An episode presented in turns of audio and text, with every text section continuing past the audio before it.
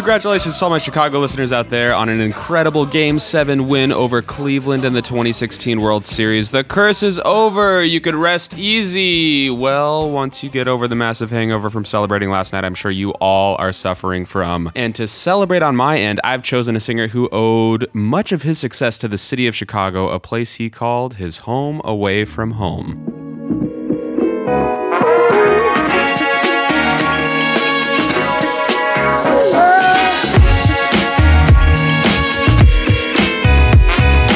Welcome back to Voice Talks and for tagging along with me on my journey to discover opera's most legendary badass motherfuckers.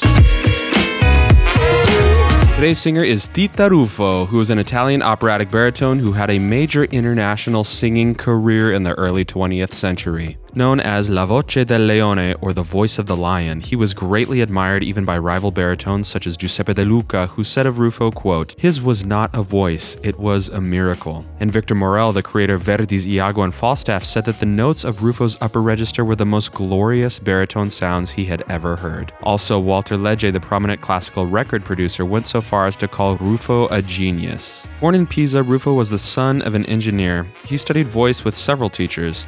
In Musical America, December 27, 1913, Ruffo wrote the following In view of the fact that numerous vocal instructors have endeavored to claim the credit of having been my teacher, I desire to state emphatically that my brother Ettore is the one to whom practically all such distinction is due. I studied four months at the Santa Cecilia Conservatory in Rome under Signor Persichini and was told that I possessed neither voice nor musical talent. Mmm, probably a bad move. Afterward, I received received instruction from Signor Sparapani for two months and from Signor Casini for four months, but as this was not sufficient tuition for an operatic career, I placed myself under the tutelage of my brother. I remained his faithful pupil for six years and am the living proof of his scientific method of voice production. All those asserting that they have been my teacher and therefore responsible for my success arrogate themselves false and mendacious prerogatives. Ruffo made his American debut in Philadelphia in 1912 and sang extensively in Chicago. He reached the New York Metropolitan Opera relatively late in his career in 1922 as Figaro in The Barber of Seville, having enlisted in the Italian army during World War I. He would give a total of 46 performances at the Met between 1922 and 29. Ruffo's repertoire included most of the major baritone roles in French and Italian opera, including Rigoletto, Tonio, Iago, Marcello, and Valentine. Like his tenor contemporary and Enrico Caruso, Ruffo was said to embody a new style of singing in which power, declamatory force, and rich chesty tone eclipsed the previous generation's emphasis on vocal grace, flexibility, and technical finesse. Consequently, some conservative commentators compared Ruffo unfavorably with his elegant Italian predecessor Mattia Battistini, who was a master of bel canto and the possessor of a leaner, more silvery timbre than Ruffo's. However, according to modern day critics, the difference between the two great baritones was not quite as clear cut as some have suggested in the past, because both Battistini and Ruffo displayed exceptional vocal agility and control, plus the ability to sustain a long legato line. Both of them also favored a virile interpretive style.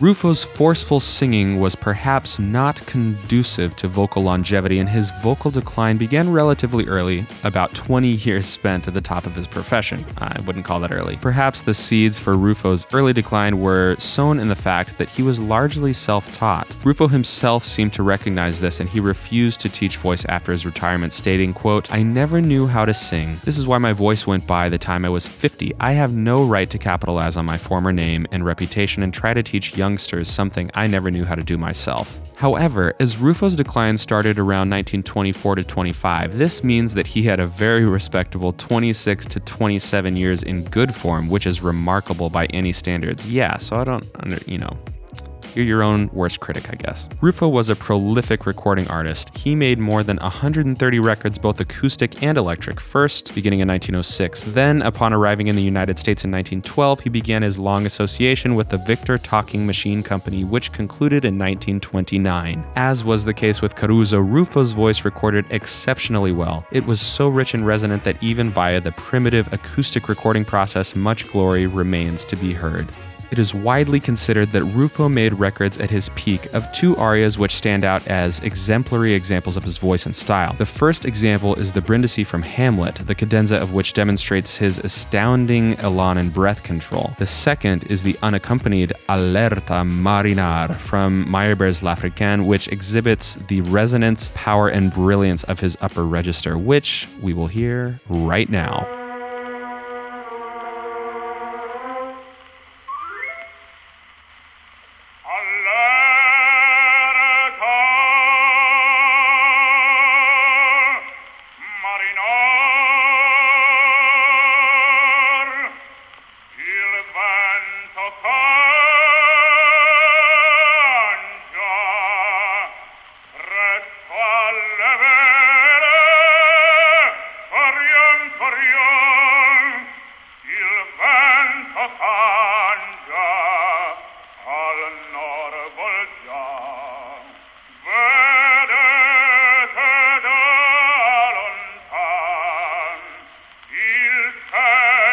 fra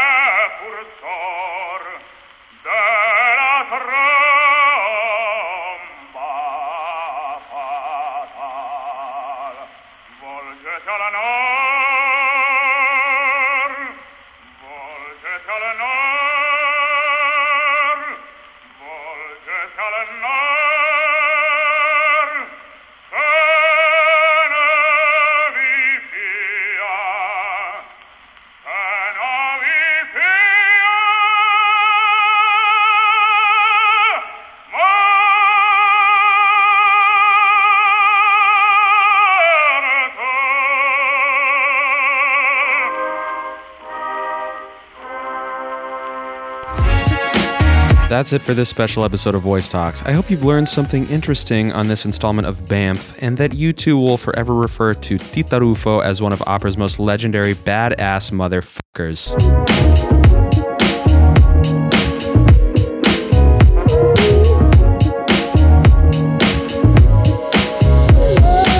If you enjoyed this or one of Voice Talk's many other episodes, be sure to check out the website where you can see all the main shows, post games, and badass motherfuckers, read the show notes, connect socially, and support the show. Supporting the show is what enables me to bring you consistent and entertaining content with some of the greatest living and legendary singers on the planet. Providing support is super easy. First, I hope all of my listeners will subscribe, rate, and review this podcast wherever you might be listening to it. It's the easiest and most profound way to help this show. Now you can do your normal shopping on Amazon to provide a kickback to the show. Simply visit voicetalkspodcast.com slash store click one of the featured products, which you do not have to buy, and continue on to your normal Amazon shopping needs. I add new relevant products daily, including the autobiography of Tito Ruffo, in case you're interested and would like to know more about any of the singers or products in which I talk about. Also, consider subscribing on Patreon or just simply leaving a donation through PayPal, links to which may all be found on the website at voicetalkspodcast.com.